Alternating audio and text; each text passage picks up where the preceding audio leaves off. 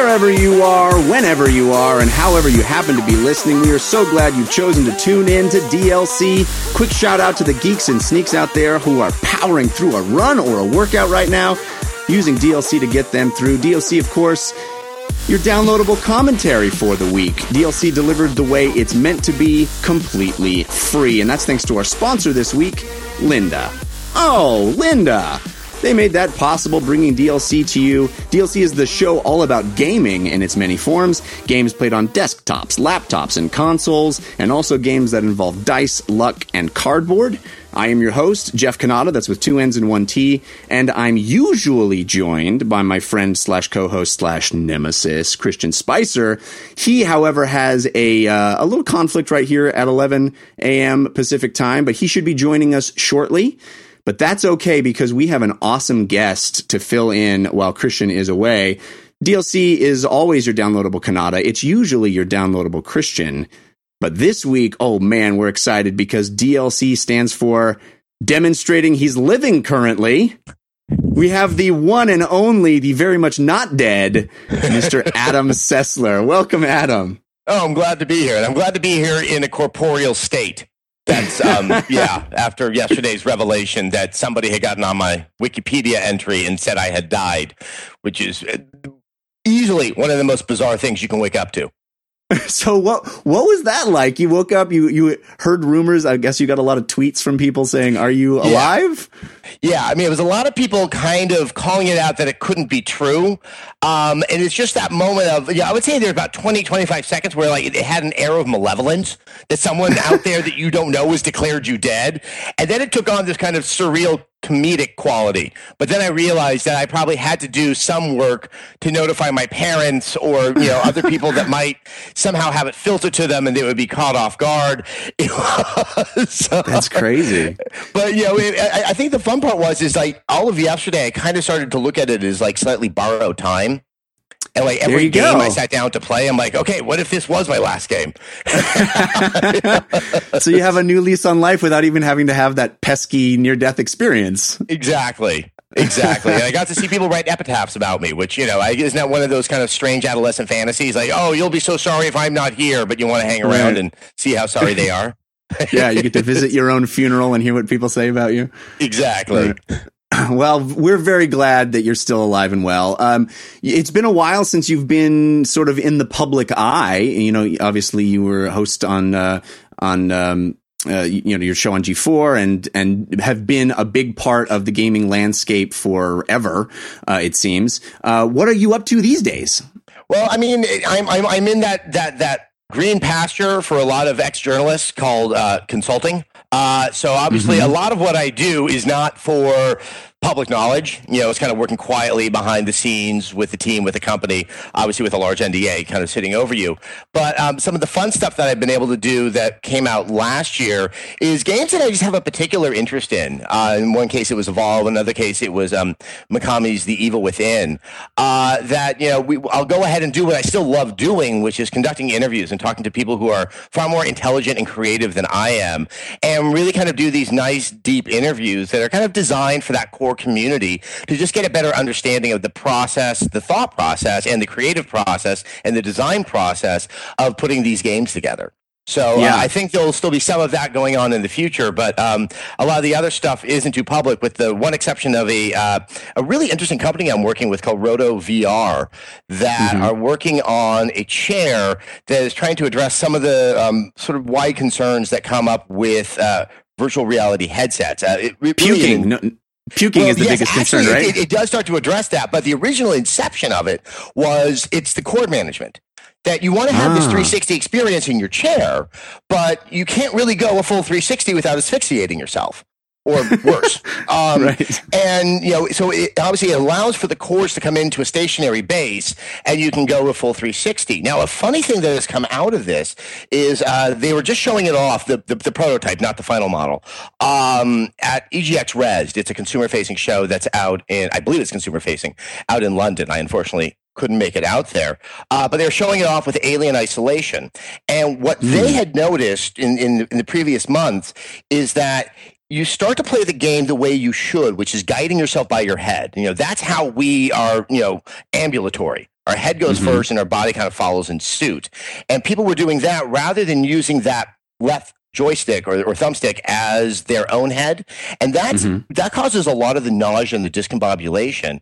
And when you're moving your head and that's how you're moving around the world, your water table in your ear is far more consistent with what your body's actually doing and what you're actually seeing. And it seems to have alleviated nausea for a large group of people that have always been a little bit uncomfortable with VR for that very legitimate reason. Um, and the, the third part of the chair that's really, really cool is that it has an SDK. And you can program Mm. into the chair so that the chair will move against your will.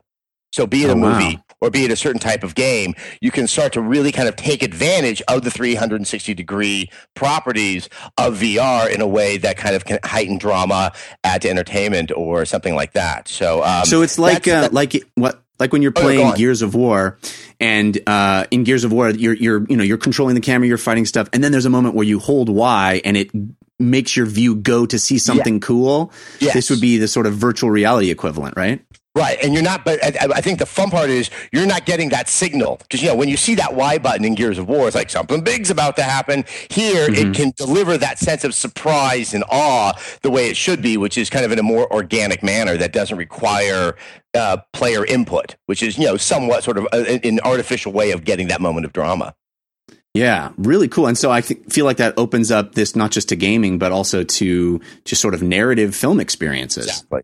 I mean, I'm actually really, really excited about that aspect of VR. Uh, you know, when I think it was David Attenborough um, had announced maybe last year you know, his interest in working with Oculus on his nature documentaries. I mean, I would be more than happy to spend a couple of hours in a part of the world I will probably never have access to in Borneo or something Right. like that. And yeah, I, I, I think that you know, especially with this device, the, the the Roto, it has applications that are just as, if not more, exciting in sort of narrative entertainment or, or documentary entertainment than uh, just interactive entertainment. Yeah, so cool. I'm also I, I was watching the video and obviously haven't had any kind of hands on with it. Uh, and I think the challenge with all of this VR tech is giving a sense of what the advantages are without people actually getting to firsthand experience. Because you see someone sitting in a chair and rotating around, it's like, oh, what, what's the big deal? Um, but Yeah. but it looks it looks really cool. I, I think it's most interesting too how they're sort of uh, selling it, or it's it's a Kickstarter right now, but they're Yes. they're Yeah. the levels that you can acquire the product are in stages. So you can you can buy just the sort of base and plug your own chair into it, or they'll sell you the chair and the thing, or the chair and the thing and a table. So it's really modular in that way. You can plug your own seat right into it, right? Well, it's also because we were anticipating that the way VR is kind of going to get rolled out, that we're not going to see, say, the most sophisticated applications until a little ways out. You know, where you might need a table if you have a flight stick or you have a steering wheel, that we might be looking at sort of more modest interactive experiences in the beginning that wouldn't mm-hmm. necessarily require that. And so people can kind of ease themselves into the process. And obviously, it can help reduce costs. So, you know, if you've already bought a VR headset, you're not having to buy the whole kit and caboodle of the Roto. You can buy, you know, the part that you really want to have, which is that stationary base, so you can have the full 360 experience.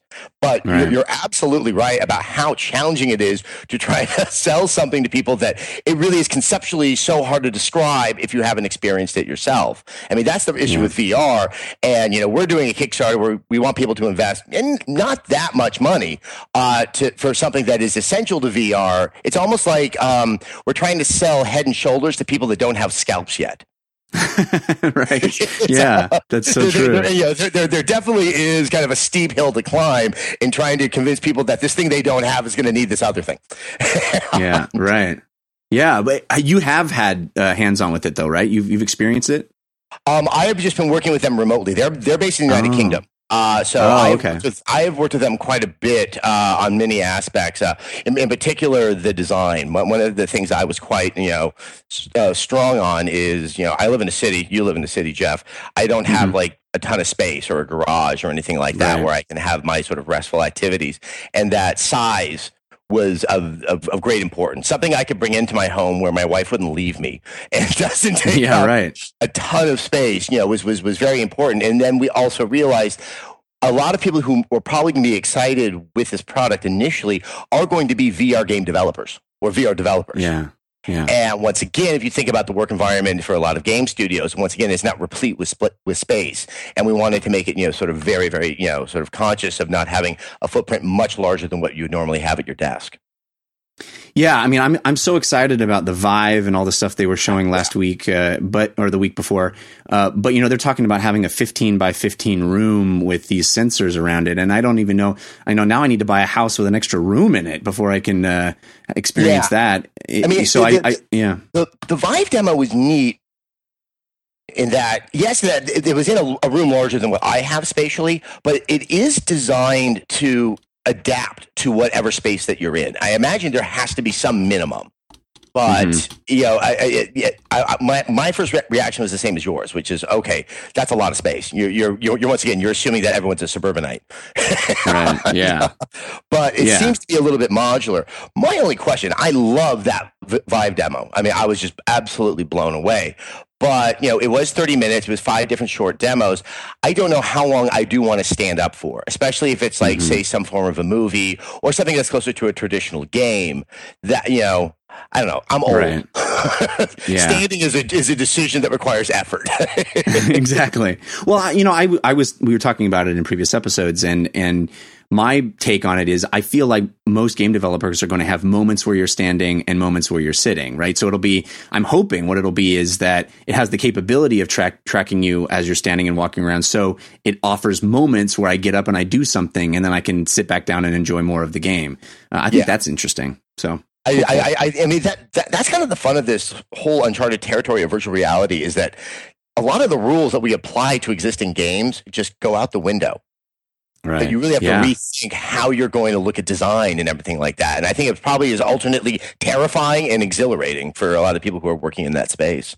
Yeah, I, I think that is what is so thrilling to me as somebody who's, you know, whose lifetime is the lifetime of video games in general, is seeing this new thing that is wholly original. And when people are talking about, well, how are we going to make first person shooters on it. It's like, well, yeah, I do want to see that, but I'm much more excited about this genre that has never existed before, that couldn't have existed without this technology. And, and what's that going to look like? What's that going to feel like? And I just don't think that we necessarily, I mean, I, I think the first person shooter is fine the way that it is. And I don't know if VR actually enhances that. I, I think I was playing something, it, it, it either was God of War or something like God of War.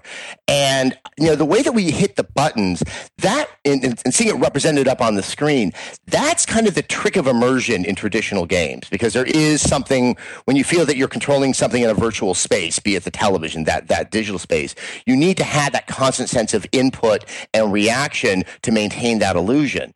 When you go to mm-hmm. VR, that's all done passively. Like you don't have to do anything because the damn thing's on you and you're already in an environment right. you're not in. And so a lot of that sense of the essential quality of, of, of interactivity, I think isn't, it, it isn't required. I think for people that haven't tried VR, I understand where they're thinking, but I think once you put it on, you just, I'm like, games I play to have a lot of action, I'm like, I think you could take that action out because I've never been here before just exploring is so novel and so engrossing that I could just do that for hours on end. That sounds so awesome. So this is the the Roto chair you were talking about, and it's on Kickstarter now, right? What, what's how can people find that on Kickstarter to to um, learn more? Honestly, the, the, the, way I find it is Roto, R O T O, Kickstarter, boom, you see the page. Um, we obviously really, uh, we, we have a fairly modest goal of 85,000 pounds, and it's for the purpose of production tooling. I've just learned about this. Uh, it's more or less, uh, really, we just need to kickstart one of the more significant capital expenditures, which is to get uh, more or less it's the steel molds for the very unique parts that need to be mm. made to put the roto together. Um, and you know we've already gone through a lot of the r&d and the prototyping that we just need a little bit of help to just get us over that one financial hump so this thing can go into production. Um, so obviously if anyone's listening out there and found that fascinating i would love it if uh, people could take an interest and see what they are capable of donating yeah, you guys should check it out. Uh, it, it, it's certainly at the very least watch the video because it's uh, it's remarkable and it it's such a cool it's it's so amazing to me that such a small bit of movement can have such a big effect yeah. on immersion. It it looks really cool. Um, all right, so let's uh, let's jump into uh, the regular part of the show. That's uh, always how we start. Is story of the week. So let's do that now. Story of the week. It's the story of the week. Story of the week. It's the story of the week. Story of the week is the part of the show where we make our case for the most important stories that happened in the world of gaming this week.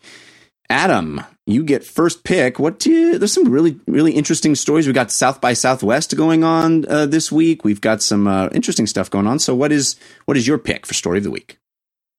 I think, and it should probably come as no surprise to anyone why I would pick this. Uh, but uh, Palmer Luckey, obviously of Oculus, was at South by Southwest on a panel about Oculus, and uh, he indicated he did not say outright that the 2015 consumer release of the Oculus proper, not the Samsung Gear VR, uh, mm-hmm. may not actually happen. Um, this was not, I would say, the most shocking revelation, uh, but right. I think once again, because of my interest in VR right now, um, it definitely is kind of showing that we're all in some uncertain landscape right now about when this happens and how this should happen and when is the right time to launch. You know, there's obviously, you know, a, a, business reason to come out at a certain time, but you want to make sure that the product is exactly as you want it when you introduce such a brand new media to a consumer.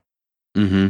Yeah, I you know I've been banging the drum for VR for months now. I I cannot be more excited about it. I I you know basically do a VR story every week, and uh, this is big. I I'm curious what you think because I really believe that the first of these VR devices that gets to market is going to have a big advantage because people are so excited about the tech.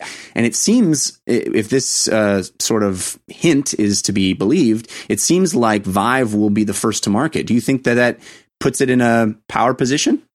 I, I, I, think it does. I think it's showing at GDC and the level of excitement that it generated uh, was was just so strong that it definitely has the momentum behind it. Um, having said that, I, I don't. Whether or not Vive is really going to make it out in 2015 is is is, is my question. I think that there's mm. a, a reasonable goal that it should be out by then. Um, I want to see it out by then, but at the same time, I think it would be in production right now if it yeah. was if, if, if, that was the target date. Um, I'm slowly learning a lot about sort of the world of manufacturing. Um, I, I, think everyone that kind of has the goal but once again, it, has got to launch with enough software to justify it. You can't do a Wii on this one and just have yeah. kind of Wii Sports and expect that that's going to how, how, how, people are going to play with it going forward. Um, additionally, it's got to work. It's got to work well. I don't think that people are going to be as patient for like maybe three or four firmware updates down the line before it truly reaches the potential that it was selling itself at. So I, I mean, it's this this isn't the same as a console where everyone kind of understands the constraints of it. This once again is, is very uncharted territory. So I, I, I, think maybe the mistake is saying too much about dates to begin with. Everyone has the mm-hmm. goal, but obviously consumers who are excited are going to kind of give that a little bit more veracity than maybe should have been conveyed by by Oculus, by Valve, and by anyone else who's who's working on a headset. Yeah, and and if they're talking about getting the development kit out in spring and then launching holiday, that's a very small window to get. That's a as you're saying these window. completely new experiences right, and you. It's so important that the first time somebody puts on one of these things, they get it. You know, um, yeah. are you concerned at all about uh, the competition between so many of these different VR AR devices that it'll sort of cannibalize itself in any in any way? I, I, I, I, that that does give me pause, and I think it's not so much Oculus versus Valve. I think those two can easily coexist in the same space. It's, um, and I don't have any names for this, but it's like other people who are not putting a quality product out there. If we start mm-hmm. to saturate it and you start to create distrust or discomfort on the part of the consumer, they can just kind of turn tail. Because once again, no one's saying we need VR. we just want right. VR. And, right. you know, so, th- I mean, it, it a, a, case has to be made. And if there's a lot of confusion and a lot of uncertainty because there's such a wide variance in quality, I think that can turn off a mass market base, which is going to need to happen for this thing to survive. But additionally, for developers, I mean, I, I, I don't know what how how severe the differences are in programming for one device versus the other. But I imagine it's enough that it can change what what, what their costs are. And so then they have to decide, okay, am I going to go only with one because I can keep costs down on programming for one platform, or am I going to spend more? I mean, there's a lot of like people just having to look into a crystal ball and seeing what's happening in the future. And I think that's why maybe a lot of players who are interested are going to hold back and just try to see how this whole thing shakes out. I think there yeah. could be some bumps in the beginning where you know people are going to wait for that really big you know even with the console but it's only about two years in you see that awesome awesome application that just says this is a brand new piece of tech whereas everything yeah. else is kind of doing the same thing you're accustomed to and people are waiting for the install base before they really throw the money at a more ambitious project Yeah, yeah, and it's going to have so much to do with how these things are priced and uh, how yeah. they're rolled out, and if there's going to be a big piece of must play, you know, killer app kind of thing. Um, I'm already sold. The first thing that comes to market, I'm putting my money into. But but that's because I have the ability to put it on. Like you and I have put these things on, and we're yeah. sold. And I think that's the challenge: is how to you know you look so dorky wearing one, um, but when you put it on, you get it. You instantly get it. Yeah. It's you know I think I was I was definitely thinking about this when I was trying out um, the the V with Valve because Valve, because of Steam and everything, they don't have as much of you know a, a presence in you know the, the retail space. They're all digital. Um, right. To say nothing of the fact that you know if you want the 15 by 15 space, uh, there's about two Game Stops I can think of in the U.S. that can accommodate that kind of space. Right. Right. I think they'll have to do like Sony did with the Vita, and I think maybe even with the PlayStation 4, and just buy some retail space because the only way you can get people to buy this is they've got to try it and there's got to be sort of yeah. it, it's an interesting way of, of having to reconsider how you sell something. They're going to need showrooms. Christian is now joining us, and uh, Adam and I have been uh, talking about VR. We have this news this week of uh, of possibly uh, hinting that the Oculus will be not coming out 2015. Uh, and so we've been talking about the challenges of of marketing VR to the mainstream and and of uh, potential um, uh, advantages of being the first to market. Um, as you know, we've been talking about that for the last few weeks. But Adam had some really interesting points about uh, you know just selling it to a an audience, having someone come into a store and just having the room to put things on and and and be inside the VR to uh, to get eyes on with these new technologies. Uh, Adam was was yeah. I mean, was I, there I more? No, go ahead. Go ahead, Christian. I was gonna say. I mean, I think the best way is just to have prophets of VR. And to some extent, Jeff, you've one, even though it's not out yet. But it's the you own it, you buy it, you tell your friend, you show your parents. I have video of my wife putting Oculus on for the first time, and she's shown that to her parents. And I don't know if they'll buy it, but I think I and I heard what Adam was saying, uh, the tail end of it, and I think you know, like a, a, Magnolia store and a Best Buy or like a dedicated space for it mm-hmm. wouldn't hurt, but I don't know how welcoming that is to Mr. and Mrs. Joe Target. You know, walking into a store and being like, oh, what's this unique experience? I should go over here and try it on. They're thinking, no, I'm going to go get diapers, um, chips, and this amiibo, you know? Yeah. It's I mean, I, be, I, I think the one thing is, I think in the first two years, I can't imagine that that end of the mass market is even going to be interested in VR. You know, they might they'll, they'll probably discover it from another member of their family, most likely the, the younger member of the family. But you know, as Jeff was saying, there's that funny thing that happens when you try it out. It's like this is so cool.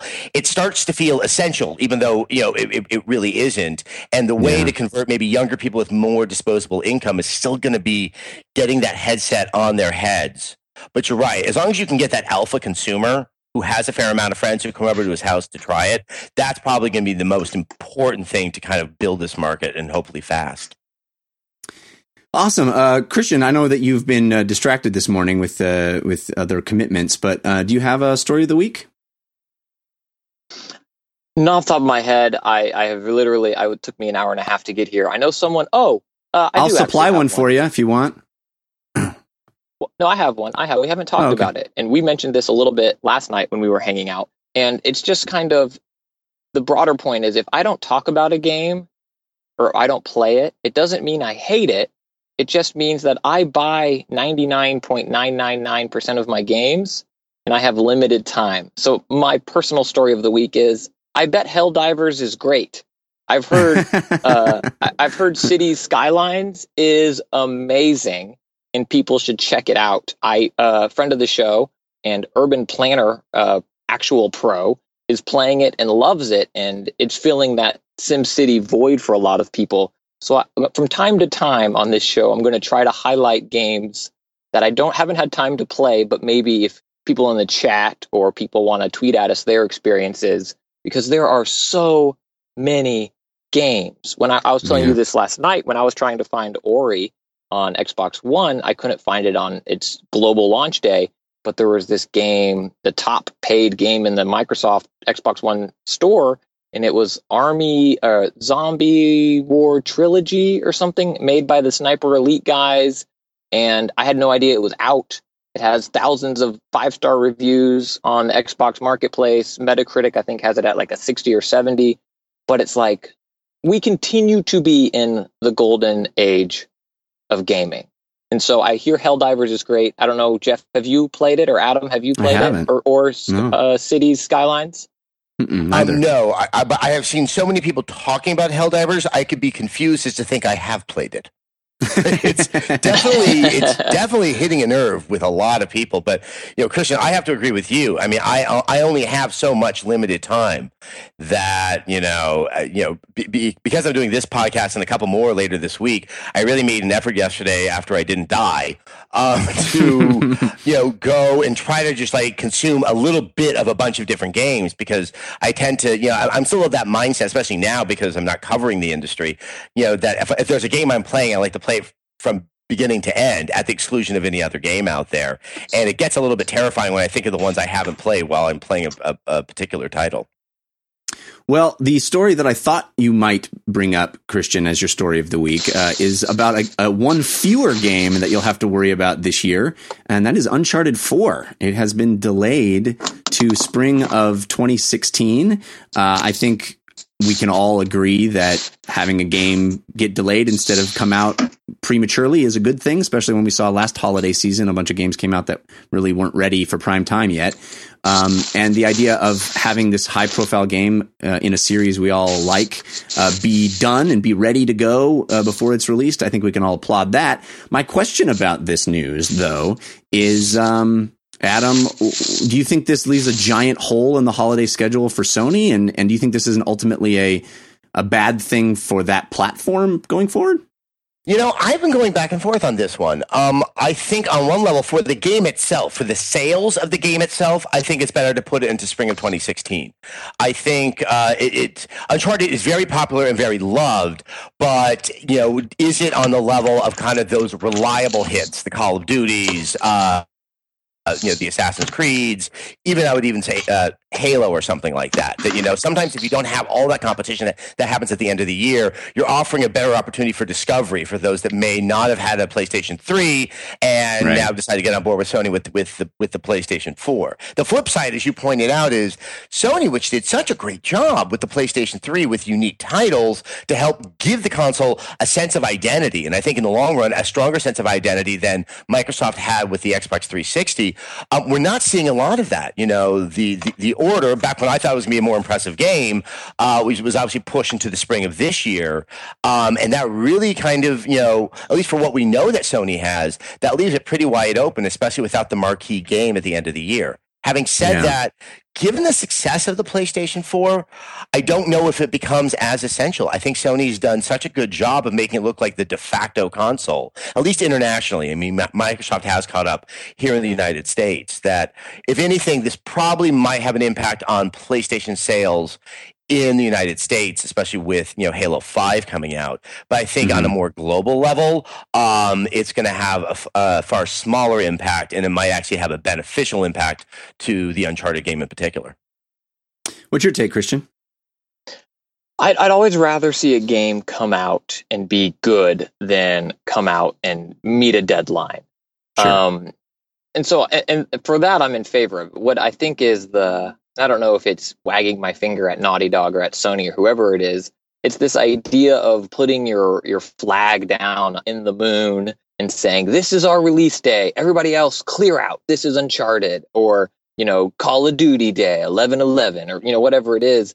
And then more and more, when games can't meet these deadlines, I feel like the I, the the truth is now is Halo Five will be out on June sixth, twenty fifteen asterisk six to 12 months after June 6th, 2015, or, you know, whatever it is.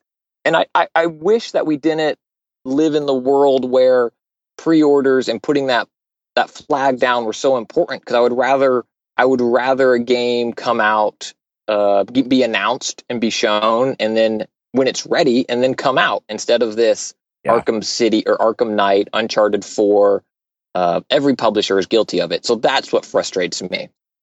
But it's you know I think it's very frustrating from a consumer's perspective. Uh, uh, Blizzard runs into this a lot, and uh, Valve back when they released games ran into this a lot. Of the when it, it, we're announcing a game and it'll come out when it's ready. People hate when it's ready. They don't. It does. It, it, they're living in this weird nebulous world of I don't understand when it's ready. When will it be ready? Um, and you know I think it's to their credit a little bit that they made this announcement in March you know, here we are in March and they're saying it's not coming out this holiday. I think that's tons of time to, you know, it's not like it's a last minute kind of thing. Yeah. Um, so, you know, overall, I think uh, I agree with Adam that it, it could be a, end up being a very positive thing for the game, uh, both from a quality standpoint and from a sales standpoint. It's just, I think now there's this big onus on E3 to have some sort of PlayStation 4 game to rally around for holiday this year. You know, I mean, I don't know if No Man's Sky can be that game or will be that game. Mm. Uh, I'm, I'm, not 100 percent where that is in its in its realm of development. I think it won't sell on the level even what an Uncharted could, but it becomes one of those great defining games. Like the right. ambition and the willingness of Sony to invest in these kind of wild projects. Um, if I were them, that's kind of where I would put quite a bit of my attention. But you know, t- to your point, Jeff, I think the other issue is we've got to narrow this window from announcement to when the game comes out. Yeah, that's yeah, true. I, I, I, know they we, we, we know about Uncharted 4, A, because it's obvious. And I don't think there's any harm in saying, hey, Uncharted 4 is going to come out on the PlayStation. And I think they needed right. to say that to reassure consumers when they're trying to get people to buy the PS4 at launch. But to then do trailers and give the sense that there's something imminent and it just gets delayed and delayed and delayed, why not just tighten that window so that when they start talking to the press, when they start yeah. getting the community all excited, they have a very clear idea of what their game is going to be rather than yeah. what they hope their game is going to be, and then they realize they want to change it into something else. And you have all of these kind of sort of messaging tie-ups and these frustrations, even though maybe they shouldn't. I mean, I, I think when a developer changes something in a game, it's for the better. But if you've already gotten people excited about something that's not going to be in it, everyone thinks that somehow it's it's secondary or that there's a flaw that's that's somewhere in the game. I just think you know games are weird to make. They're not like movies where you can declare that you know Star Wars is going to be out two years from now. It's we're we're, mm-hmm. we're still in uncharted. Oh God, there's the pun. Territory when with with the idea of how you develop games. You know, we're about 25 years into the modern games era. Think about where movies were 25 years in. People were still trying to yeah. understand the language of cinema. And I don't think mm-hmm. they were saying that get ready to see Charlie Chaplin two years from now. oh, man. I could not agree more with I'm you, gonna, man. I think I think that is uh, makes such great points, and it's even worse than you said because what for three months now longer you could pre-order Uncharted Four at GameStop, yeah. Right? Yeah. So they'll they'll take your money for a thing that's not even a thing. I, I think that's even the worst part. But go ahead, Christian. Oh, I'm gonna I'm gonna call you guys right back. I've upgraded my mic situation and hopefully my connection. I have a traveling podcast studio with me, so I will be back momentarily. I love you All guys. Right. We, Sorry we anticipate hearing hearing weird noises from you. Um, that actually is a great point at which to uh, thank our sponsor. We are sponsored by lynda.com. That's L Y N D A. And uh, lynda.com is a really awesome thing. If you like learning like I do, this is way better than just cruising YouTube for uh, instructional videos. These are professionally designed, professionally created, always up to date instructional videos made by experts who know what they're doing. Over 3,000 courses on topics like web development, photography, visual design, business, and software training. You can learn Excel, WordPress, Photoshop even better than that, if you're interested in video game design at any level, programming on any level, lynda.com has courses for you. They've got Unity training. They've got this cool code clinic where you, uh, do, they have challenges that they throw out to the community. And it doesn't matter what programming language you use. A lot of people are using different programming languages and they all attack the problem and then people share their results and so you can see different approaches to the same problem. If you've got kids that you want to introduce to uh, programming, we, excuse me, uh, we actually have a really cool story about that coming up in, in, shortly about kids getting into programming. And uh, lynda.com has a cool foundations of programming course for kids, targeted right at kids to get them into programming. This is a really cool way to expand your horizons, learn something new, and do it inexpensively. If you go to lynda.com, that's L-Y-N-D-A.com slash DLC, we're going to hook you up with a free 10 day trial. That means you have complete carte blanche of the entire website. You can check out any of the co- to- courses or topics that they have. for 10 days, learn all, all the stuff you can learn in 10 days, get hooked, and then sign up. We'll give you a free 10 day trial. Lynda.com slash DLC. Go check it out, man. It, this is really a cool service and it's something I'm, I'm proud to be talking about on this show because, um, learning is easy in the age of internet and lynda.com is proving why. L-Y-N-D-A.com slash DLC. Okay. Um, my story of the week is uh, something that all week long, all of the people that I've run into, all of my uh, sort of nerdy uh, internet podcasty type associates that I've bumped into or talked to on the phone or whatever, everybody's talking about the same thing. It, it keeps coming up in conversations. Upsilon Circuit. It's this game that was talked about at uh, PAX East. It's the new game from Robot Loves Kitty, which is this really cool husband and wife development team. But this is a really interesting concept. So the idea, if you haven't heard about it yet, Upsilon Circuit is a game. It's an online game uh, with only one server, and so only only eight people can play at once. And the game only runs for about two or three hours per day. So in the entire world, only eight people are playing at a time, but everybody else can tune in and watch those eight people playing. So it's sort of this game show feel. Even crazier, once you play, you have one chance. If you die in the game, that's it. You never get to play the game again. You only have one shot at it. And when someone dies, someone from the audience that's been watching gets put in and gets their shot. And the way they choose the person from the audience that's going to be selected is that as people are playing and you are watching, they are earning experience points, but not for themselves. They're, they're earning experience points for the audience. And the audience can spend those experience points to make their character and, and customize their character. So the game then analyzes people who've been watching and putting a lot of effort into making their character, picks one of them that they think is ready to join the game, joins in, and you get that one shot. You have one shot to do it. Totally wild, totally unique, totally interesting. And I'm curious what your take on this, Adam. Um, I, I mean, it is absolutely genius. I mean, I, I think the part that I love about it is someone really has been paying attention to what's been happening with games in the past couple of years, um, namely sort of Twitch in the sense of, of, spectating. And I've even slowly started to realize, especially with stuff that's cooperative or maybe c- competitive with multiplayer, that there's ways to appreciate the game being played without it being in kind of a tournament setting that there, there, mm-hmm. there is just something, you know, very odd about watching people, you know, either play really well or sometimes play play really poorly. And I think this capitalizes on it, and then has this beautiful element where the audience has such a clear stake and what's happening up on the screen. Um, yeah. I mean, it's it's. I have no idea if this is going to be fun. I have no idea if this is going to be interesting to watch. But I know for certain I want to see this happen because these are the type of experiments that need to be happening more and more in video games. Not necessarily to see if they succeed, but so that we can learn from it and we can see how do we sort of go into this these these, these new and fascinating areas that only games can actually capitalize on. Yeah, I mean, it's certainly the next logical extension of Twitch plays Pokemon or something yeah, like that, right? Exactly. Or even if something from our youth, you know, it's Running Man. It's really Running yeah, Man. Exactly. It's the real yeah. version of Running Man. Christian, no Richard Dawson, a, which is a shame, but yes, ah, it's a lot true. like Running Man. uh, Christian, have you heard about Upsilon Circuit? It's always well, I mean, how is it a bad thing? I think I agree with what Adam said. Like, it seems so confusing on some level, but like it's awesome and there needs to be more things like it and someday a killer app will come out of this right? It will be the very first pre-pong video game and it's like oh yeah now look what we have this might be it. and this might be that. like this. Yeah, yeah this might great. be that that proof of concept and you know i listened to an interview uh, with uh, the the guy from robot loves kitty and i should have his name here but i don't. Um, anyway, he was saying that he thinks this could turn into a genre. This is this is the first of a, a whole type of game that it's it's as much about spectating as it is about playing it. And I think I think that's where certainly a large segment of gaming is going. And why not integrate that right into the structure of the game? That's really cool.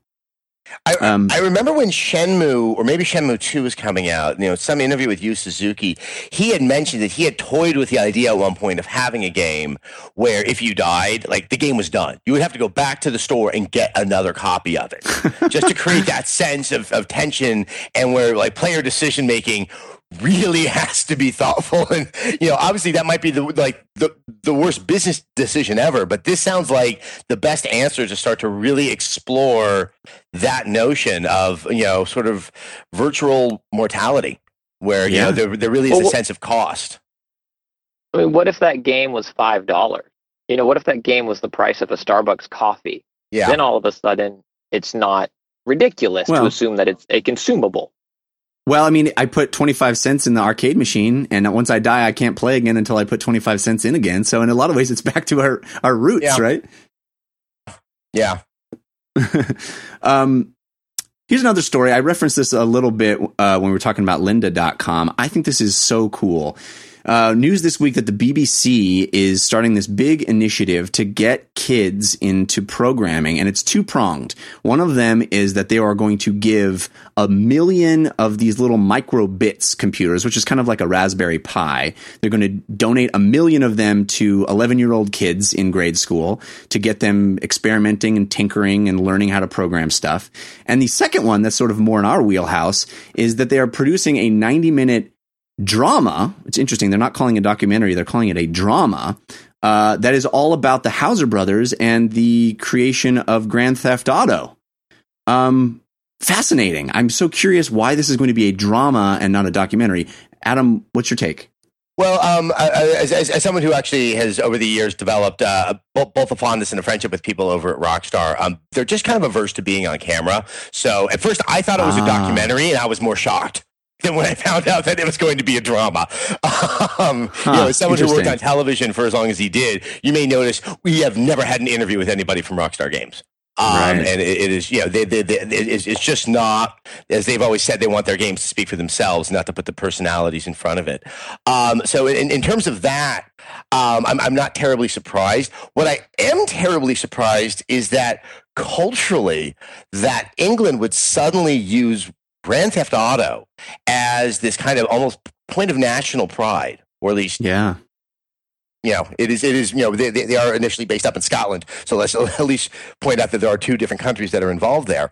But, um, well, in essence, two different countries. Uh, but, you know, culturally, they've, you know, there's as much cultural anxiety about things like Grand Theft Auto and violence and, uh, you know, games being only for children. And so this is supposed to be corrupting them.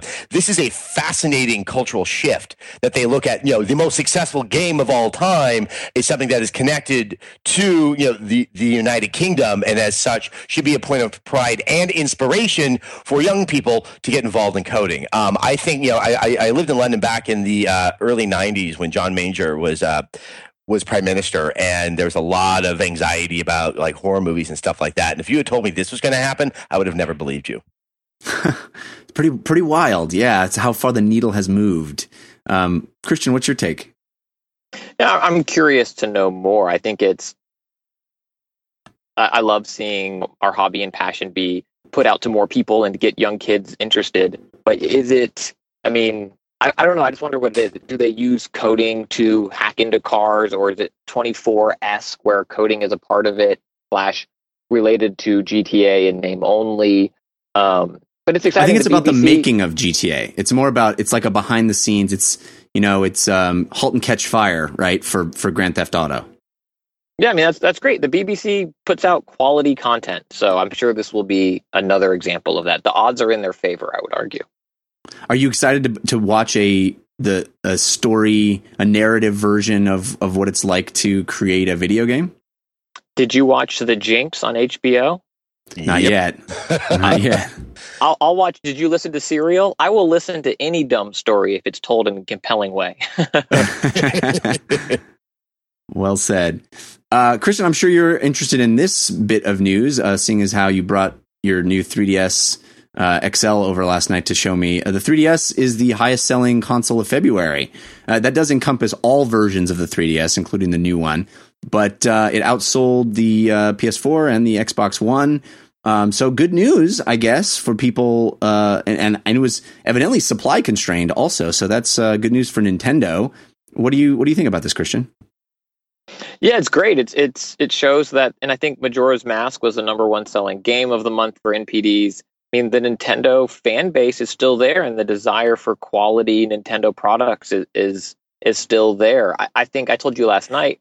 and I think I said on the show, the new 3DS is the best 3DS Nintendo has made. It's still not a perfect system, but I mean, I bought one. I'm part of that problem. I, you know, I, I, don't. It's not a surprise to me. I, it makes sense. It's a, it's a really, really nice piece of hardware that has now has a very compelling game library behind it. Yeah, uh, Adam, are you a, a new 3DS owner? No, I am not. I mean, there, there, there's a point where I like I might have a problem if I if they keep on offering it, I keep on buying it. I just feel there's an unhealthy symbiotic relationship that I'm establishing. I'm not faulting them for, for doing it, and I think the technological changes they made were very wise and very smart. But I mean, it just to me, it is still endlessly astonishing that they can sell the same thing over and over again. they have their challenges on the Wii U, but they can pull this off uh, with, with, with the 3DS. It is just, it's, uh, it's, it's both impressive and on one other level, like in, infuriating if they can have this kind of wise business acumen with a handheld, but they cannot pull it off with the consoles. Um, I, I personally just don't like playing handhelds. Um, it's just not the hmm. experience. You know, I, I, I, mainly use it as a point of distraction when I'm having to travel on an international flight. Uh, I, I, still mm-hmm. wish I could just play Majora's Mask on my television with you know some kind of souped up graphics, but um, I, I, gotta tip my hat to them. Um, I think yeah. it is, and, and, not to be a spoil sport, but it is worth considering. February was a pretty weak month and so, True. you know, I think it'll be very interesting to see how the new 3DS does in the next couple of months when we're starting to see sort of stronger cases to be made in the console space uh, in, in, in, terms of games and reasons to go out and buy yourself a brand new console. But um, it's obviously uh good news for a company that could really, really use some good news. Yeah. I'm sorry, uh, Adams Sessler is now dead to me. Jeff, what do you think about the news? well, it's better than being dead to everybody, which he was earlier this week. uh, yeah, no, I mean, I, I think uh, I, I, think Adam actually makes really, really good points. I mean, it's true. Uh, February is you know is not exactly a lot, lot of competition there, but um, uh, yeah, I also agree. In, in, a world where we keep hearing that kids only want to play with their you know smart devices, smartphones uh, they're still selling a lot of these things, and that's great. I'm I'm I want one. I covet it. I want to have it. Um, if they give I me, don't think I don't think it's kids that are getting it. I mean, I okay. Look, if you're yeah. seven years old and you already have a 3ds, how are you making that case to mom and dad that you're supposed to get something that has the exact same words in it, except you going in front of it. These have got to be adults that have complete agency over their bank account that are going out and buying it the, in these remarkable numbers. It's, yeah. I mean, it's, I, I, I, it's, it's so impressive. No, I you're absolutely right. I think it's thirty something. My parents. uh, um, all right. Well, that sort of does it for the uh, the news of the week. And I know we got some fun stuff to talk about uh, with what we've been playing. So let's get right now to the playlist.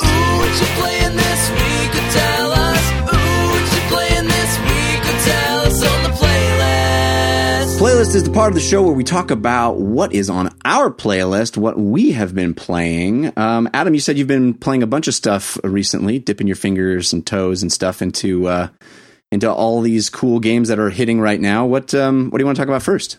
Well, I, I might as well talk about the games that I have been playing sort of exclusively up until just very recently. And I'm a guy who still hasn't finished Dragon Age Inquisition. Um, I, I started it when it came out, and then other games came out, and I started to play a little bit of those. And then I would say about like mid December, I like just kind of burnt out. Like, you know, my wife didn't have to yeah. work as much. And so we started to watch a lot of movies. And then I thought about going back to Dragon Age. I'm like, I don't remember anything. Or like, yeah. you know, if I wanted to be consistent in my relationships with the other characters. So I just had to restart the whole thing.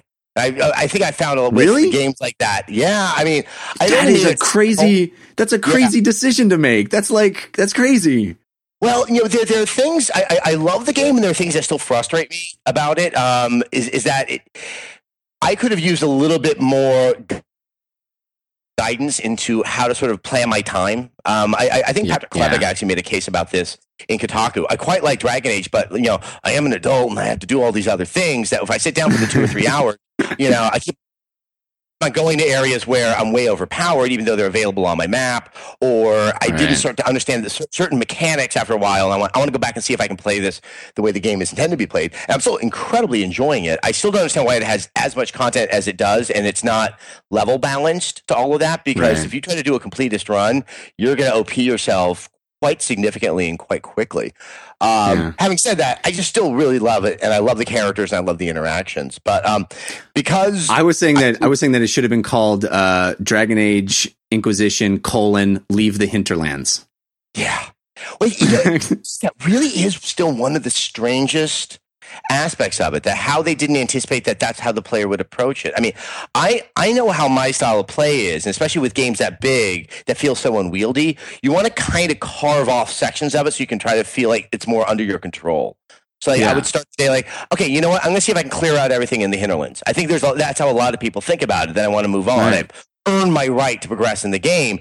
Yet the game was clearly designed for you not to do that but it doesn't also give you the necessary sense of comfort that you should go explore. And I think, you know, because there's that one other area that opens up quite early that, you know, if you're level five, you can certainly go there, but everything is usually level 10 or higher, that that also reinforces a sense that there might be too much danger and you as the player need to be more cautious and stay in your comfortable zone that is called the hinterlands. Right. Yeah. You know, we're conditioned as gamers to to, you know, if I leave this, I might not ever be able to come back here. And I have all these open quests. So I'll just, I should probably just finish these out. And then you just keep getting more and more and more and more and more. And I was like, this is crazy because I don't want to leave. But, you know, I always tell people leave the hinterlands. It gets so much more interesting. You can always come back. But yeah, I, it's a game, it's a game with many wonderful qualities, but some strange decisions too.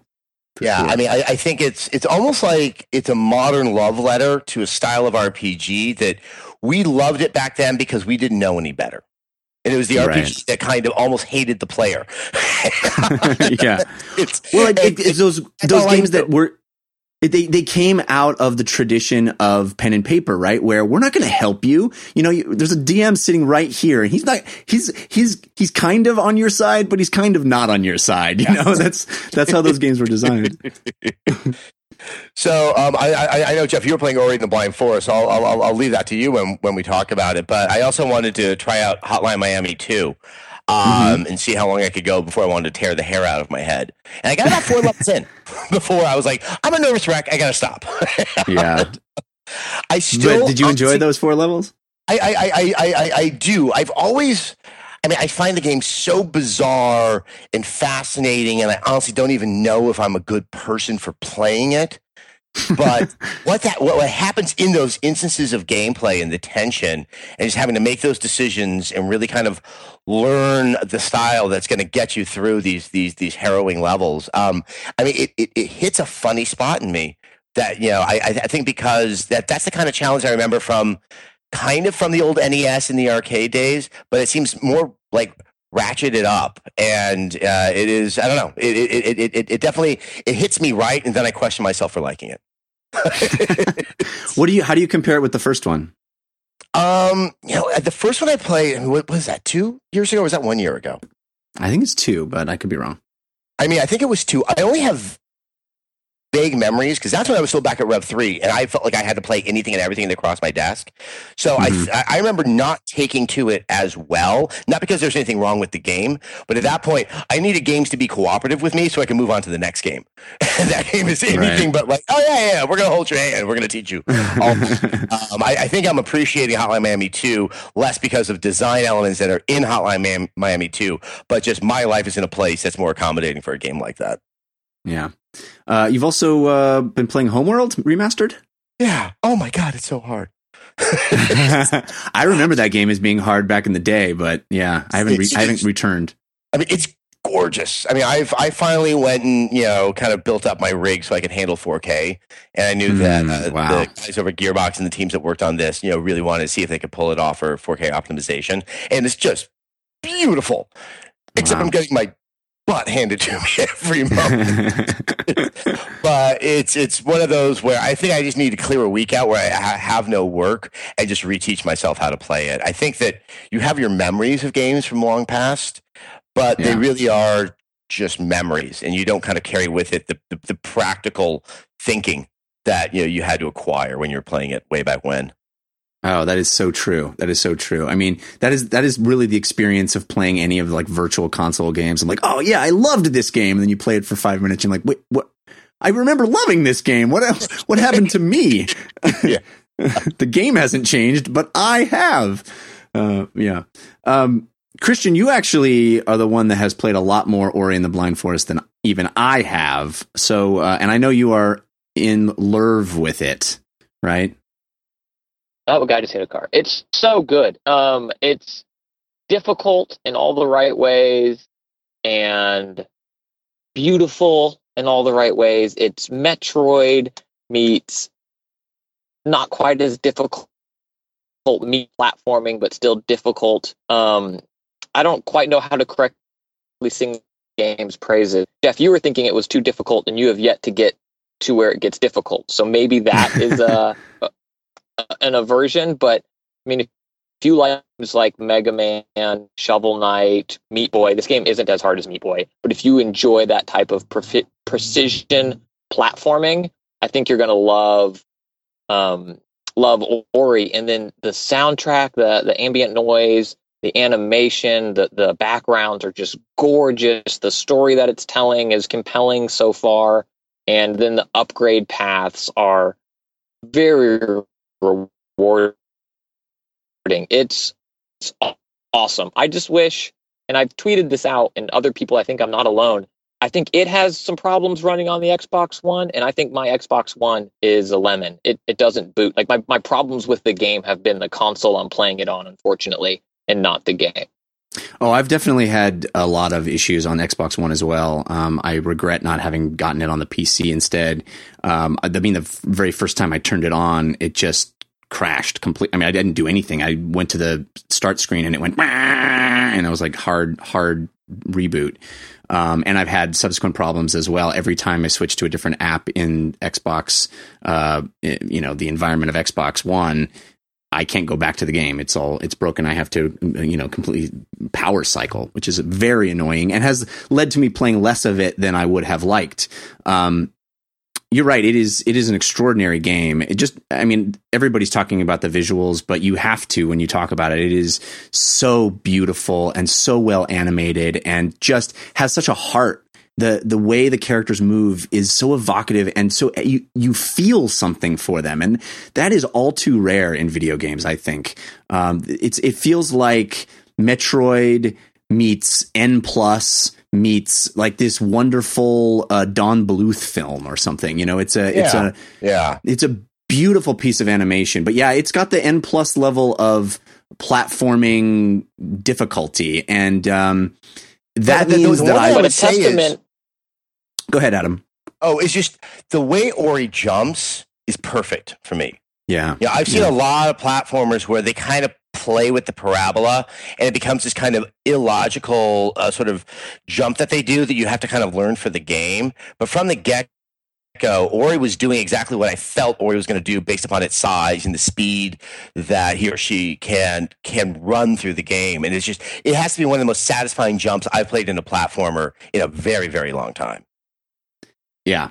And when she lands, she sticks to a spot, which Yes, I, I find very satisfying as well. Yes, no skidding. Let's let's stop the skid, kids.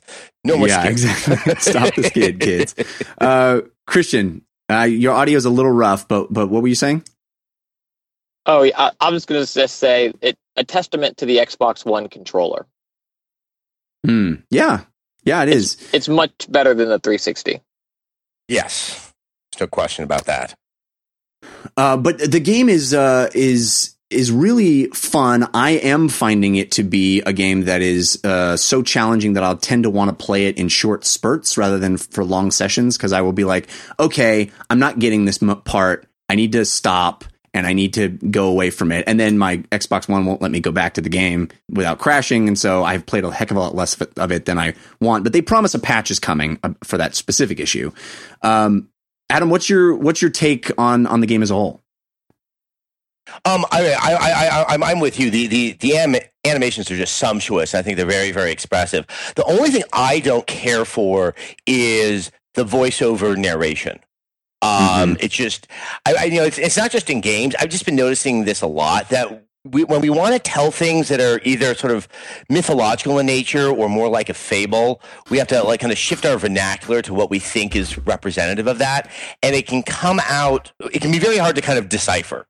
And yeah. I, I, think the, the one thing, like the, the, the, world they've created with the blind forest and the sense of energy and all these kind of arbitrary and whimsical names, and because that does at some point actually correspond to things you're collecting, you know, for, uh, that are essential to the game, I can kind of lose track of what means what, yeah, because they feel so kind of arbitrary. And I think because the animations are so strong, had the game gone closer to the route of something like Brothers: A Tale of Two Sons and just done it mm-hmm. all as pantomime, I think they would have been like that would have doubled down on one of the, the game's strongest virtues, which is the quality and the expressiveness of the animations. And I think they actually kind of, at least for me, they mute some of the, the storytelling that comes out of that because there's this larger narrative that I'm having a hard time comprehending or even wanting to. Uh, they, they, they, they use one phrase, that fateful day. I don't know why. I've always hated that ever since I was a child. Whenever I yeah. see that used, I, it, it, it, tends to just sort of turn me off that it's just something we, we, we, we lean on as kind of a trope that means something that is old and, and, and, and, and, and like a fable.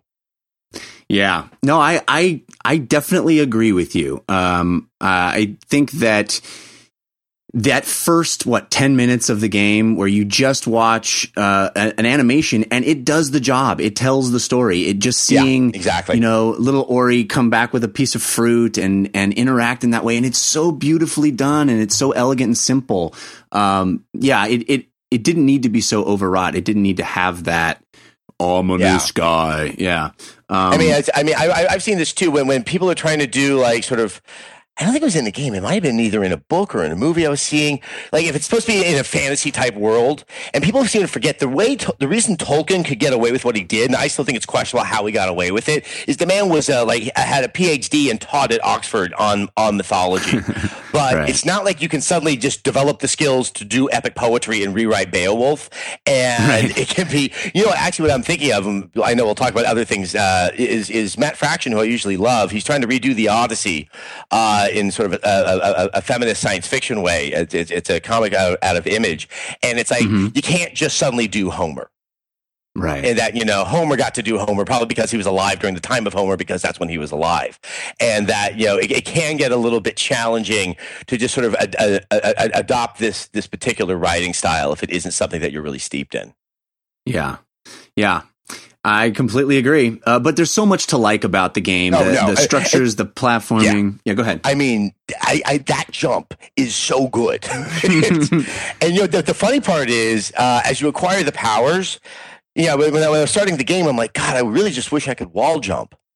yeah. I, I, I, bet 15 seconds later, I acquired the power to wall jump. I mean, that's a I, I, that rarely ever happens where like the game suddenly created the question in my head and answered it so quickly. I think that really is a testament to just how elegant the design and the pace and the flow of the game is. Yeah. For sure. Well said. That's I had that moment too. and then you do, you get it right away. And then the game continues to give you crazier and crazier powers that really amp it up. Um, I think this is a, for me, a game of the year candidate. I mean, it's one of those like downloadable games that we're going to be talking about for a long yeah. time. Um, I mean, I, I yeah, definitely say someone who absolutely loved Brothers: A Tale of Two Sons. I mean, I, I, am having a reaction to it as uh, yeah, this is this this is definitely in that very kind of exclusive league of of, of this type of indie game. Yeah. Uh, all right, so well, we we lost Christian. His audio was uh, was poor, but we uh, appreciated him being here at least briefly um, to add some fun Skype sounds to the to the show this week, as he likes to do. Um, but um, I, you know, I've been playing Ori a lot, uh, not as much as I would have liked, but again, I've been playing Heroes of the Storm.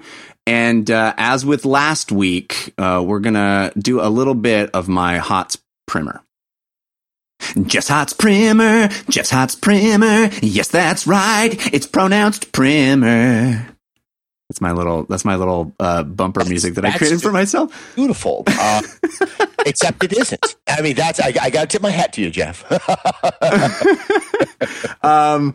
So I got a lot of feedback last week. Some people very negative about talking about Heroes of the Storm so much, um, but a lot of people really grateful and so many cool tweets and emails that I got of people who were encouraged to give the game a shot to try their first MOBA uh, because they heard my enthusiasm for it, but also because I gave them some tips about what to do when they started. So I'm going to do a little bit more of that, and I promise it won't last too long. Uh, so last week I, I talked about sort of what your responsibilities are with your team, and now I'm going to talk a little bit about being aware of the other team. So once you've kind of got it under your belt that you need to you know, uh, contribute XP to your team. That means staying in your lane early on. And you need to be aware of what your team is doing and be there and be part of the group and contribute to team fights.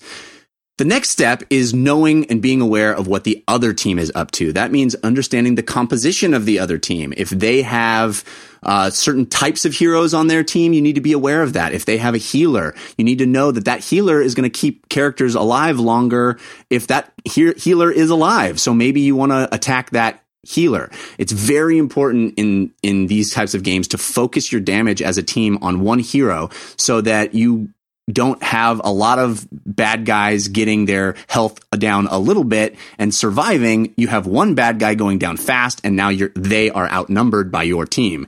So generally speaking, you want to focus on assassins, characters like Valla and Zeratul and Jaina. They you want to get those characters down as quickly as you can because they deal a lot of damage. But if there's a healer like Li Li or Rehgar in the other team, you want to kill that healer first because the healer's entire purpose is to keep the other team up. And if they don't have that extra health coming from the healer, they are at a disadvantage. So focus on your focus your damage as a team. Be communicate with one another. Know who you're attacking in a team fight. That is key. Also be aware of where the other team is moving on your mini map when you see everyone on those little their little profile pictures heading toward the boss mercenary camp chances are they're all going to get the boss mercenary camp and you have an opportunity as a team to swoop in and steal that boss. You can uh, wait until they have fought the boss and had their health be mar- you know markedly reduced, and then you can swoop in, kill off a few of their characters, and jump on that that uh, center spot to claim the boss for your own and steal it. Uh, great strategy to do that with lots of different merc caps. So you need to be aware of what your team is doing and be aware of what the other team is doing. And you can't be on your own doing your own thing. This is, again, a team game. These are team games. I just had two very frustrating matches yesterday uh, where we had character a, character who was playing Sergeant Hammer just on his own in his own lane. He got all the way to the boss, all the way to the um, to the uh, their base. That's great, but you know what? We were all getting decimated at the same time. We lost the match because that guy was off doing his own thing. So work as a team. Play the game. It's really fun, fun game. I enjoy uh, MOBAs. Have you ever tried any MOBAs, Adam? Um, I I have tried and just kind of you know th- that barrier to entry I think is still pretty high. And I was going to ask you that how much you think you were able to adapt quickly and appreciate Heroes of the Storm because you were already accustomed to MOBAs, and how like you felt Heroes of the Storm might fall within the MOBAs that are out there in terms of accessibility and understanding for someone who's nowhere near schooled in, in the art of playing them. Well, you know, HOTS is the first MOBA that I have really gotten into. I didn't get into League or Dota.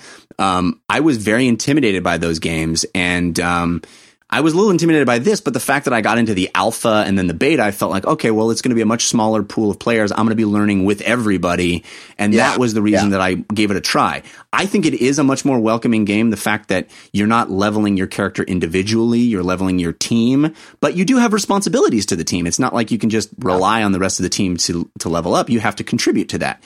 Um, but they, they do a lot of really smart things. There's a lot less, just Mishegas to learn. Like you don't have to learn this whole item inventory system that is in in Dota. Um, I think it's a much more accessible game, but I have said on this show over the last several weeks how I have gotten to a point of skill in the game where now I only want to play with people of that know what they're doing. And no, no, yeah.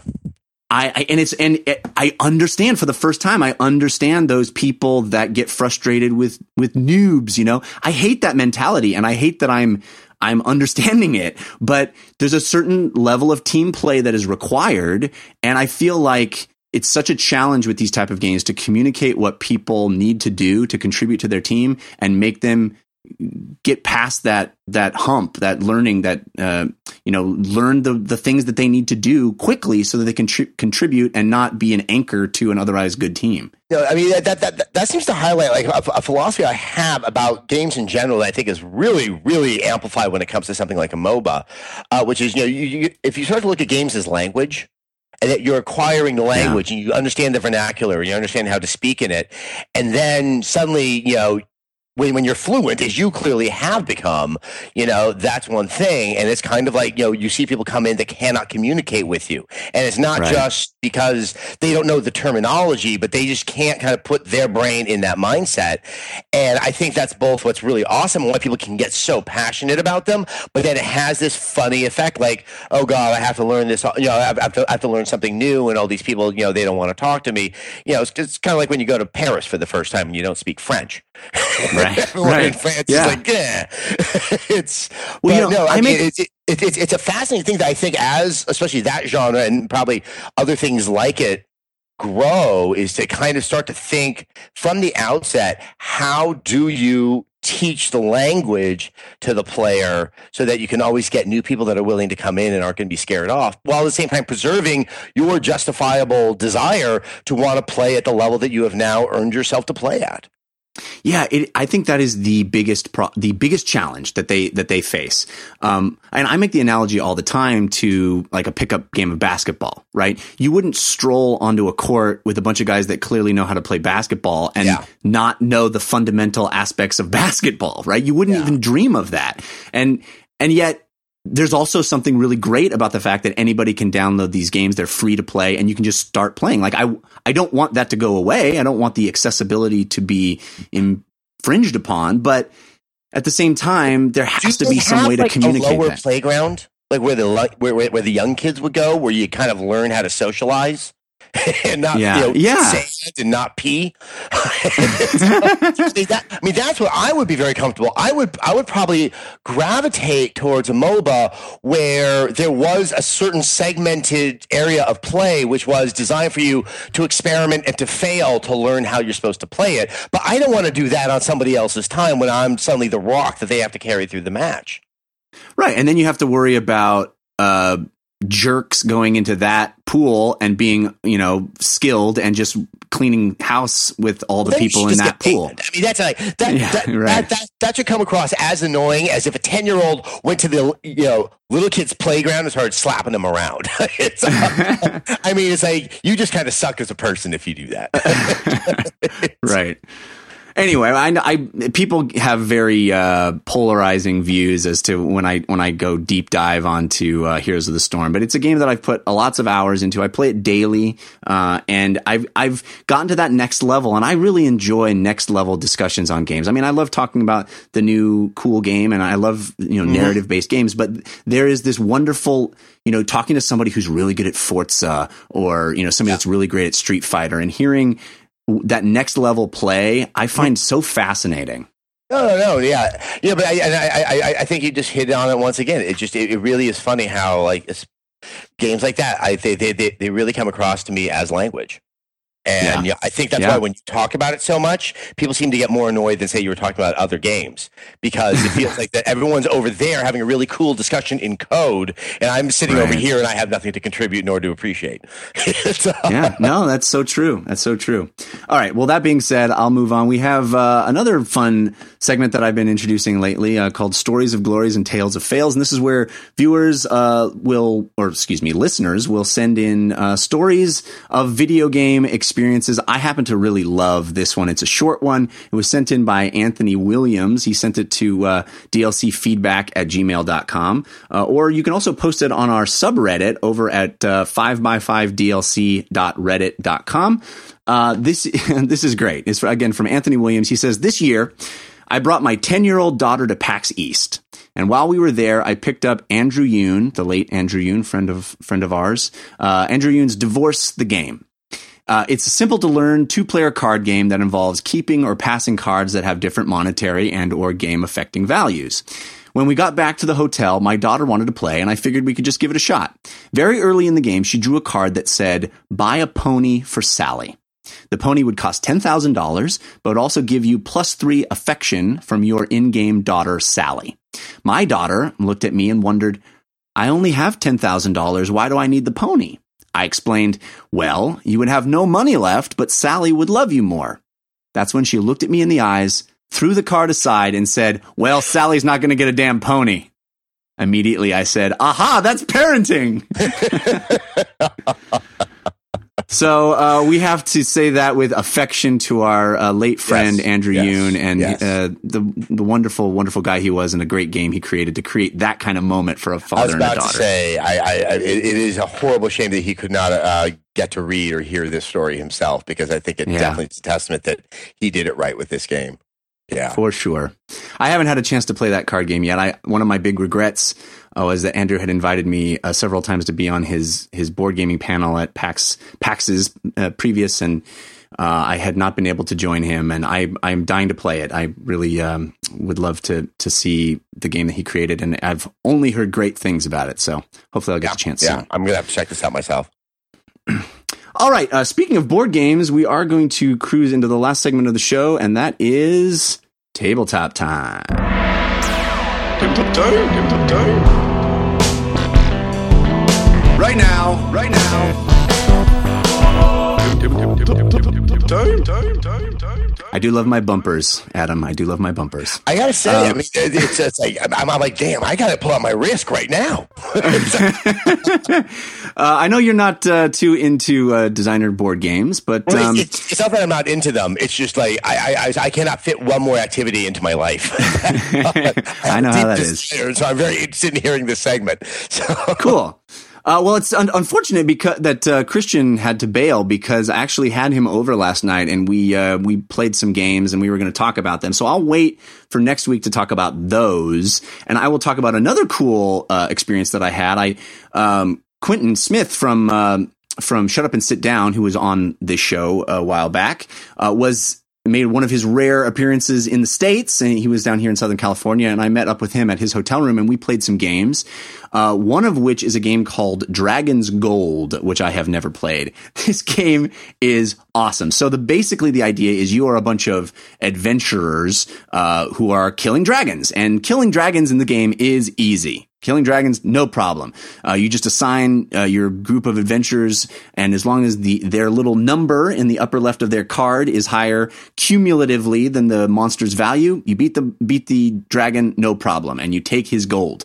Uh, and you have a pack of adventurers. Each player has four cards: two warriors, a thief, and a and a mage. And you can um, and each has a different value. And and as you assign uh, one at a time, you are the cumulative values from all the players that are assigned to that particular dragon can defeat the dragon. No problem. Your adventurers are never going to die. It's easy. The tough part is splitting up the booty because all the dragons are hoarding gold. And once you, as a group, as a team, have uh, exceeded the value of the dragon, that dragon is defeated, and then it's up to you to divide up the gold. And that is a timed one minute experience, which is just pure open negotiation. So you have to figure out there's different amounts of gold and there's different kinds of gold. There's gems, there's precious gems, and all of them have different point values that are going to add up at the end of the game. And you're trying to collect sets of these kinds of gems and, and it's all hidden. You have a little shield that hides the gems that you've already accumulated. So nobody knows exactly what everybody is shooting for, but you kind of remember what somebody wanted. And you have to figure out in one minute how to divide up the dragon's gold each time you defeat a dragon. So you say things like, okay, I'll take the, this gold piece and I'll let you have the two gems. And that person goes, no, no, no, no, no. I want the gold piece and one of the gems and you only get one of the gems because my, my character was so much more powerful than yours. Oh, well, then I don't even want to do it. And then there's this wonderful bluffing because if the one minute runs out and you haven't come to an agreement, nobody gets anything. So it's like, well, I'll just I'll just let the timer run out. I don't even care. No, no, no, come on, come on, let's let's make a deal. Let's make a deal. It is wild and ridiculous. And you start saying ridiculous things like, okay, okay, you just take all of the gold, and as long as I get three of the clear gems, or next time, next time I'll let you have three gold pieces. I promise, I promise, just let me have these now. It is it's crazy, and because there's this tension of the timer ticking away, And then you get into situations where it's not just two of you that were involved in the dragon. There's like three or four people. And so you have to appease three or four people. Ah, it is zany and fun and, and really ridiculous. Uh, and, and also there's added bits because if you have a thief character in the uh, in the defeat of the dragon, involved in the defeat of the dragon, that means you get to reach behind somebody else's little screen and steal blindly one of their gems. Wow. Uh, it's it's great. It's really silly and fun. Uh, we had a great time playing it. So that's Dragon's Gold. Um, I don't know who publishes it because I wasn't planning on talking about it today, but uh, really great game. I love I love the idea that yeah, killing the dragon's easy. It's the uh, it's figuring it's the out human who got stuff what. that actually gets really hard. yeah. Now, now, Exactly. is, is, is, because I've, I've heard of games, not not not that, that game in particular, but I've been hearing more about these games that kind of become these fascinating social commentaries. That it really is the social aspect of you playing the tabletop game is what they're really exploiting for the tension and the fun, rather than you know trying to create sort of an imaginary, like you know trying trying to do stuff that's more indicative, say, of a of a uh, of a video game, something that that has Right. a sense of narrative or something like that. Yeah, that's what I love most about designer board games is the ones that really embrace the fact that I'm sitting across a table from other human beings and that interaction is key to the experience. Um, you know, this is like, it's like diplomacy or, or something. It's where the, these games where it's, how far are you willing to screw over your neighbor? How far are you willing to, you know, what kind of crazy scheme are you going to put into um, employ? Um, again, this is Dragon's Gold. It was it was designed by Bruno Faidutti, who's a renowned designer, and uh, looks like it's published by um, IDW. Looks like IDW has the newest version. Anyway, um, really a blast to play. I had a great time playing it. Hey, if, if, if, if you don't mind, and actually, I would, I'll throw this out to the audience as well. Um, as, as I mentioned to you, Jeff, I had the, the pleasure of hanging out with my three year old godson, and he was able to pass on a couple of diseases to me. Which, but you know, in, in terms of games, obviously, you know, I want to kind of keep an eye on his game education, and I didn't know since I was a three or four year old and Candyland and stuff like that, like how much that landscape has changed for the, the very, very young set and board games and those kind of activities out there because it's obviously Yeah. something I want to be increasingly mindful of as, as, as he grows up. Uh, yes, uh, th- I, that is something that I've had a great time with my um, with my nephews as well. Last Christmas, I gave both of them board games, and um, you know, three is is is rough. Very there are great. Yeah, there are great games for real, real young kids. Uh, I'm not particularly familiar with them, but uh, as he gets older, there's so much great stuff that you know. I love video games. I'm not going to say that kids shouldn't be playing video games, but I think that the social interaction and the problem solving that happens in board games with young kids is so Yep. cool. And to see them get jazzed about it, like to see my nephews get jazzed about it. Um, I, I gave my, uh, the older kid who's 10, I gave him this Christmas, um, a cooperative game that we could all play together called Forbidden Island, which is really, really fun. Uh, and that's all about sort of escaping this island as it sinks beneath the sand uh, and you have to collect these artifacts as you go, and everybody has to work together and has different roles to play. Really fun game. And I gave um, the younger kid who's five a a racing game, and it's called uh, Monza. Monza, I believe. Um, let me look up look it up right now. Um, uh, yeah, Monza. It's from um, uh, a it's called from Haba Games, and Haba makes games that are mostly made for kids, and almost Okay. all their games are fantastic. H A B A Haba Games, uh, but Look Monza is great because it's basically it's like a it's a racing game, right? It's a Formula One style racing game. You're trying to get to the end of the track, so kids get it. If you are first, you win. Um, and the idea is that you roll these dice that have different colors on each side.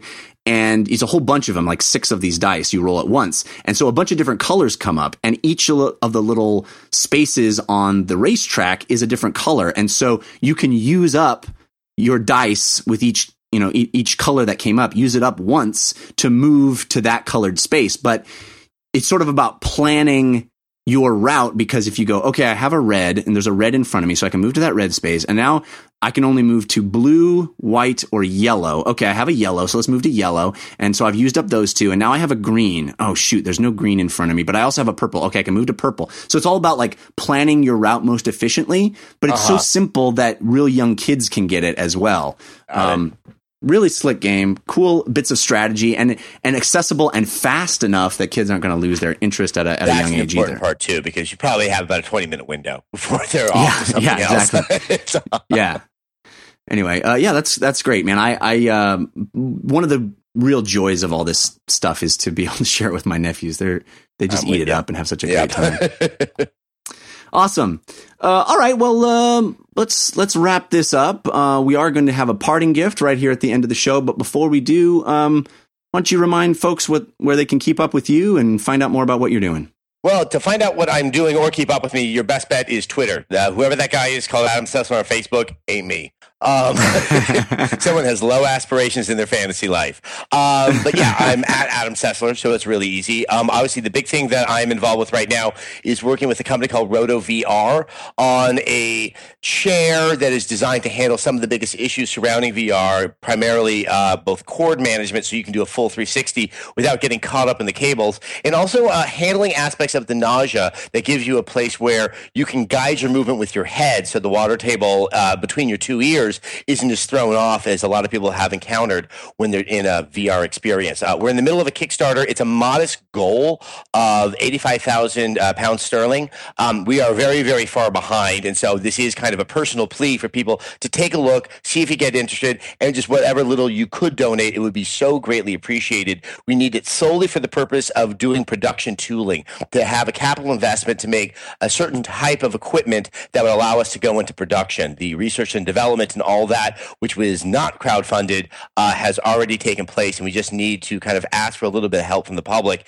in this one instance to get over probably one of the steeper uh, financial hills when you're going through the process of putting together a piece of hardware like this. Um, I hope that was and and you're yeah no it was. Uh you and you you don't have to be a, a UK citizen to donate No. right? You can No, even no, if it's in pounds you, yeah Yeah, So, uh, yeah, international it's a UK-based totally company that I'm working with, and so obviously uh, because they're going to reasonably be geographically centric, uh, that is Right. in pound sterling, not in American dollars. But yeah, right. Yeah very cool. Check it out. That's uh the roto chair on on kickstarter. It certainly got my mind uh excited for the possibilities of of all the, the great things we have to look forward to for VR. So, and yeah, I mean, the, the chair itself, it, you can, it, it's sort of, you can get it as a reward for the Kickstarter, but uh, again, you don't have to donate at that level. Uh, you can just No. donate to see it go into production at all, which is very cool. Um, I know that Christian uh, is in absentia, but he would want me to mention his uh, comedy album, A Moment in Time, which is on iTunes and uh, other places that you find great audio. Um, it charted on the Billboard top whatever list, top 100, whatever it is. It was really high. It's it's great. I find it hilarious. Um, support Christian and and give his album a listen. It's really cool. It's called A Moment in Time. Also, uh, check out my other shows. I do a comedy show called We Have Concerns with Anthony Carboni, your old buddy, Hey. Anthony Carboni. That's right. And uh, that's at wehaveconcerns.com. And uh, I do uh, film reviews on the slash filmcast at slash filmcast.com. And you can also always follow me on Twitter at Jeff Cannata. Uh, do check out our subreddit for this show. We have awesome talkbacks every week. There's uh, really cool people hanging out in there. You could submit stories of the week and more. That's at 5by5.tv. Uh, or excuse me, Reddit dot, uh, what is it? 5by5.tv. No, I'm t- I'm giving the uh, e- the web address. It's 5by5dlc.reddit.com. there you go. There we go. Ah, It's you know it's the end of the show. Um, all right, so let's uh, let's get now to our parting gift. Hey, give us a suggestion of what to do this week. Give us a parting gift. This is your parting gift. Adam, we got a suggestion to give the people, uh, get them through their week. Yeah, you know, uh, well, I, I- I think what I would recommend, uh, it came up between Christian and myself. Uh, last night was just absolutely astonishing conclusion to the HBO uh, documentary series The Jinx about the insanely wealthy Robert Durst, who is a member of one of the largest real estate, um, one of the largest owners of real estate in Manhattan, uh, who has been suspected to be involved in the murders of three people, uh, not the least of which included his wife back in 1982. Uh, the documentary traces through the entire story, but also involves him willing to be subjected to interviews by the director. It's one of those rare moments of televisual, I don't even know if you can call it entertainment, that just will not happen again. And it resolved itself in one of the most chilling ways I have ever seen. It was just one of those kind of extraordinary experiences I'll never forget. Wow. I am behind on this, uh, and I definitely want to catch up Yeah, because everybody is just you- talking about it. You you just watch one episode, you will watch all the five others. It just it, All it really is that gripping and compelling. Sounds like I have my afternoon set out in front of me. There you go.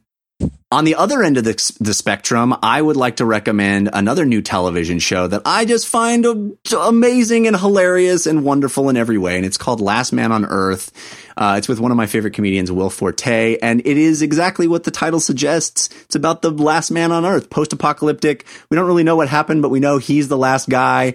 And it's that, uh, you know, that old adage I wouldn't marry you if you were the last man on Earth. Well, what happens if you are the last man on Earth? Uh, and I couldn't imagine a funnier person to be the last man on earth, Will Forte. I don't want to spoil anything. You should watch the first two episodes uh, if without looking up any. Don't look on IMDb. Don't look it up at all. Just find them and watch them. Um, there's such funny stuff, and it's so quirky and unique. It's one of those special shows that uh, doesn't come around very often. So I I highly recommend Last Man on Earth on Fox. all right, I'm gonna try that out. Yeah, oh, it's so funny. It's so great. You'll dig it.